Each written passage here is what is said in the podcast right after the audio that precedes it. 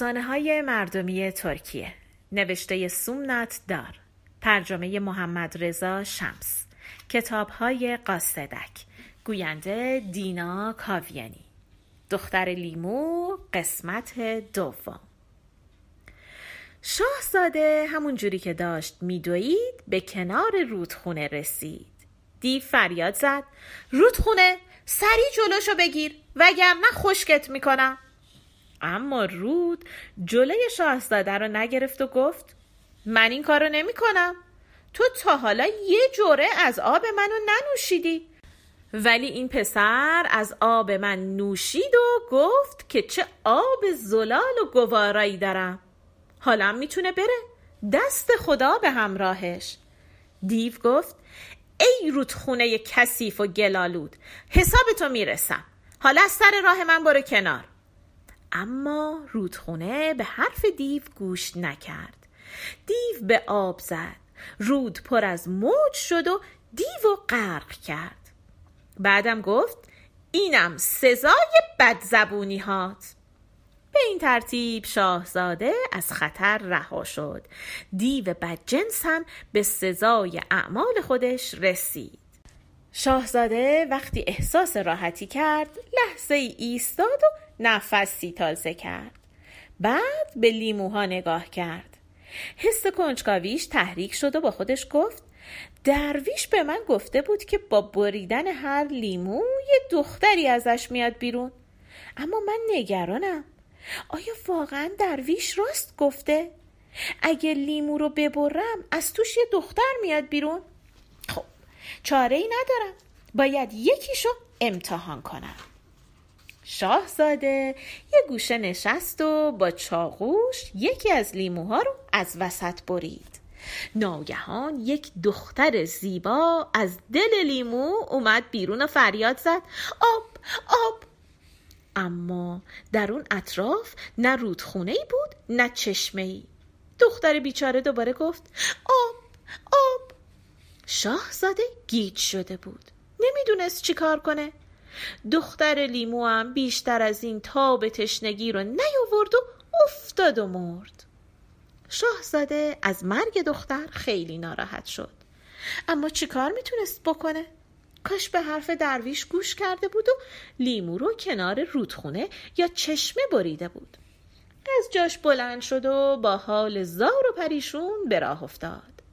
کمی که رفت خسته شد و زیر یک درختی نشست تا خستگیش در بره. باز شک به دلش افتاد. با خودش گفت یعنی تو این دوتا لیموی دیگه هم دختر هست. اون وقت دومین لیمو رو هم از وسط برید. باز یه دختر زیبا از اون خارج شد و آب خواست. اما چون آبی اون دور نبود دختر بیچاره مرد. شاهزاده خودش را نفرین کرد که کنجکاوی بیموردش باعث مرگ دوتا از دخترها شده. با خودش عهد کرد که لیموی سوم رو حتما کنار آب رودخونهی نهری چشمهی جایی ببره. با این تصمیم به راه افتاد. رفت و رفت و رفت تا به یه رودخونه رسید. لیمو رو برید. دختر کوچیک و زیبایی بیرون اومد و آب خواست. شاهزادم فورا دختر رو انداخت تو آب. دختر همین که افتاد تو آب شروع کرد به شنا کردن و آب خوردن. لحظه به لحظه رشد کرد و بزرگ شد. مدتی بعد جلوی چشمای حیرت زده شاهزاده دختر جوون و رعنایی ایستاد. شاهزاده با خوشحالی گفت خدایا شکرت این فرشته زیبا همونیه که من می‌خواستم. بعد رو کرد به دخترک و گفت بانوی من من نمی‌تونم تو رو با این سر و وضع ببرم قصر. بهتر همینجا بمونی تا من برم برات لباس بیارم. اون وقت با شکوه و جلال وارد قصر میشی. دختر گفت باشه با اینکه من از تنهایی میترسم اما کنار این درخت منتظرت میمونم. فقط اگه پیش پدر و مادرت رسیدی نزار پیشونی تو ببوسن. چون بوسیدن پیشونی اونها همونو از یاد بردن من همون. حالا برو خدا به همراهت. شاهزاده گفت باشه. تو هم مراقب خودت باش. خیلی زود به اینجا برمیگردم. شاهزاده انگشتر زمردش رو در آورد و به دست دختر لیمو کرد. بعد با اون خداحافظی کرد و راه افتاد.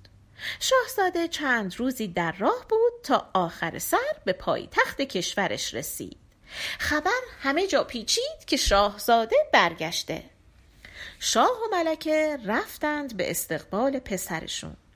اونا از اینکه بعد از مدتها پسرشون رو صحیح و سالم می‌دیدن خیلی خوشحال شدن و مثل همه آدم هایی که تو اون کشور زندگی می‌کردن خواستن که پیشونی شاهزاده رو ببوسن همین کارم کردن به این ترتیب شاهزاده دختر لیمو رو فراموش کرد ملکه ازش پرسید خب پسرم بگو ببینم بالاخره موفق شدی دختر لیمو رو پیدا بکنی؟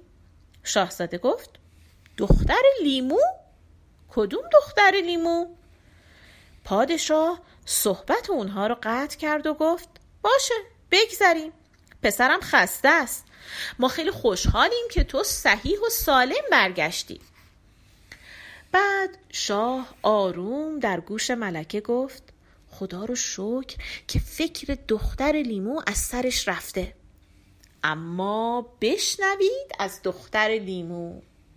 دختر لیمو روزهای زیادی منتظر شاهزاده موند. هر روز با خودش می‌گفت من که نمی‌تونم از اینجا برم. چون بهش قول دادم که همینجا منتظرش باشم. یه درخت چنار کنار رودخونه بود. دختر رفت طرف درخت و گفت ای درخت چنار خم شو. درخت به آرامی خم شد. دختر روی یکی از شاخه هاش نشست. درخت دوباره بلند شد. دخترک از اون بالا داخل آب رو نگاه کرد. چهره زیبا و موهای طلایی دختر تو آبی که از پای درخت میگذشت انعکاس قشنگی داشت در اون نزدیکی یه مرد ثروتمند زندگی می کرد. اون مرد کنیزی داشت که سیاه بود. کنیز هر روز می‌رفت کنار رودخونه تا کوزش رو پر از آب کنه. یه روز وقتی رسید کنار چشمه تصویر دختر لیمو رو تو آب دید. کنیز فکر کرد تصویری که تو آب می‌بینه تصویر خودشه. مات و مبهود وایستاد به تماشا. بعد با خودش گفت من به این خوشگلی باشم و بیام کلفتی این و اونو بکنم.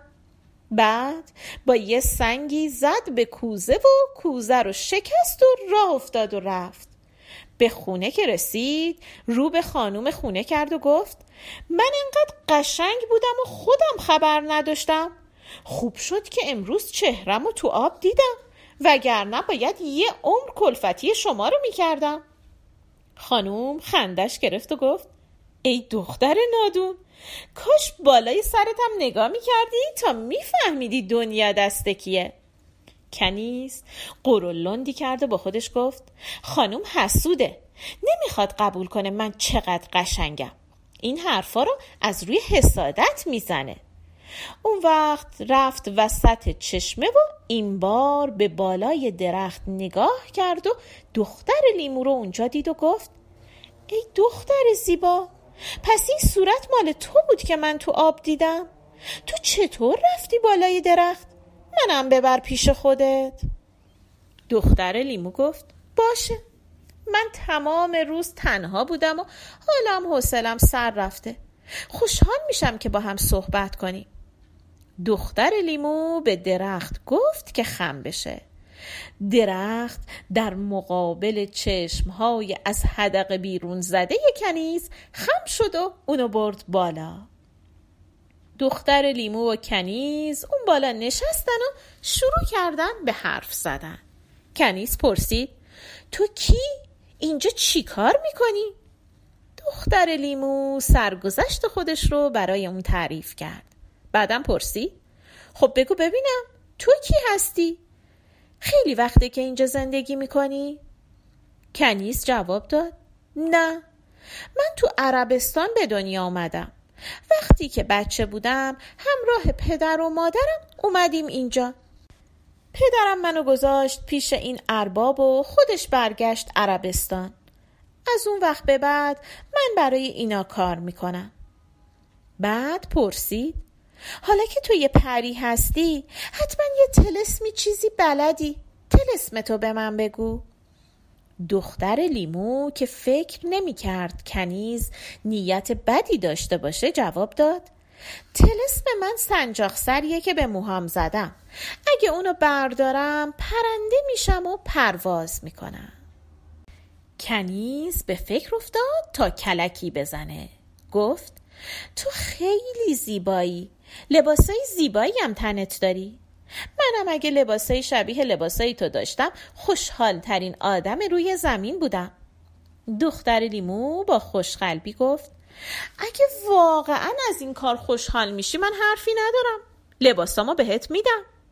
بعد همه لباس ها و جواهرات زیبای خودش رو در آورد و به کنیز گفت بفرما. امیدوارم خوشحال بشی.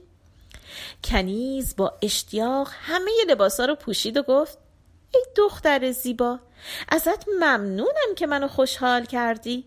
در عوض این کار اجازه بده تا موهای طلایی و زیبای تو رو شونه کنم.